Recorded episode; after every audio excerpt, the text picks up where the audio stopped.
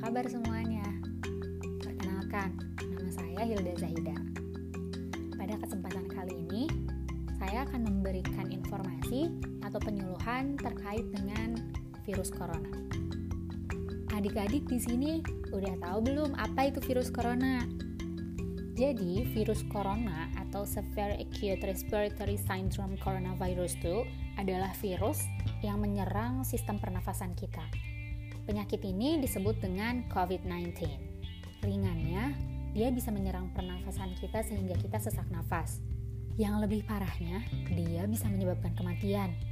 Virus ini bisa menyerang siapa saja, terlebih kepada orang-orang yang memang imunnya sedang buruk. Anak bayi dan orang tua juga rentan terkena penyakit ini. Penyakit ini pertama ditemukan di Wuhan, China pada tahun 2019 lalu dan setelah itu mulailah menyebar ke seluruh dunia, termasuk Indonesia. Cara penyebaran virus ini yang pertama bisa melalui percikan air liur dari si pengidap. Yang kedua, bisa dari menyentuh tangan atau wajah orang yang terinfeksi. Yang ketiga, menyentuh mata, hidung, dan mulut setelah memegang barang-barang yang terkena percikan air liur dari pengidap. Dan yang keempat, bisa melalui tinja atau feses, meskipun hal ini jarang terjadi. Untuk COVID-19, masa karantinanya sebenarnya belum diketahui secara pasti. Namun rata-rata gejala yang muncul itu bisa mulai dari 2 sampai dengan 14 hari setelah virus itu masuk ke dalam tubuh kita. Virus corona ini bisa menimbulkan beragam gejala pada orang yang menderitanya. Beberapa gejala ringan yang biasanya muncul dari orang yang terinfeksi di antaranya adalah hmm, hidungnya beringus, sakit kepala, batuk, sakit tenggorokan, demam, dan merasa tidak enak badan.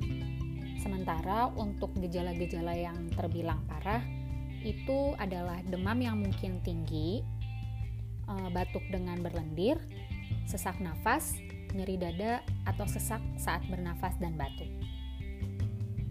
Tidak semua orang yang terinfeksi menunjukkan gejala-gejala ini.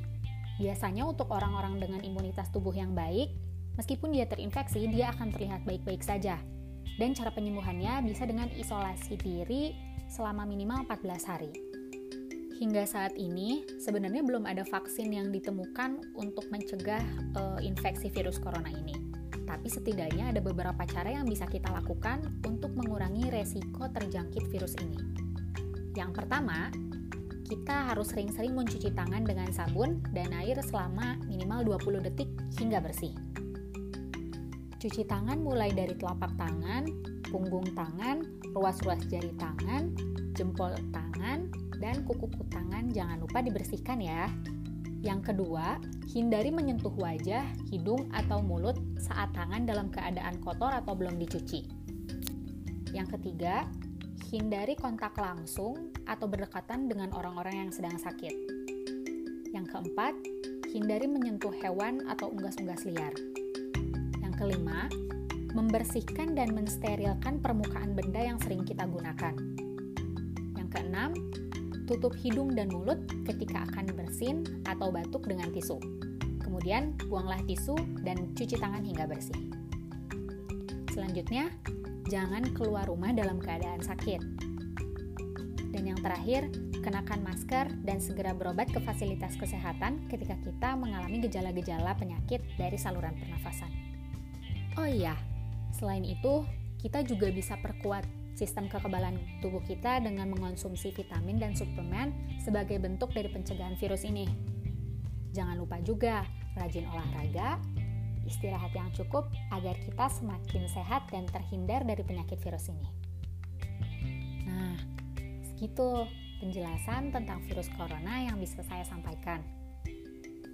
Semoga bisa bermanfaat ya untuk adik-adik semua. Terima kasih semuanya. Saya pamit. Assalamualaikum warahmatullahi wabarakatuh.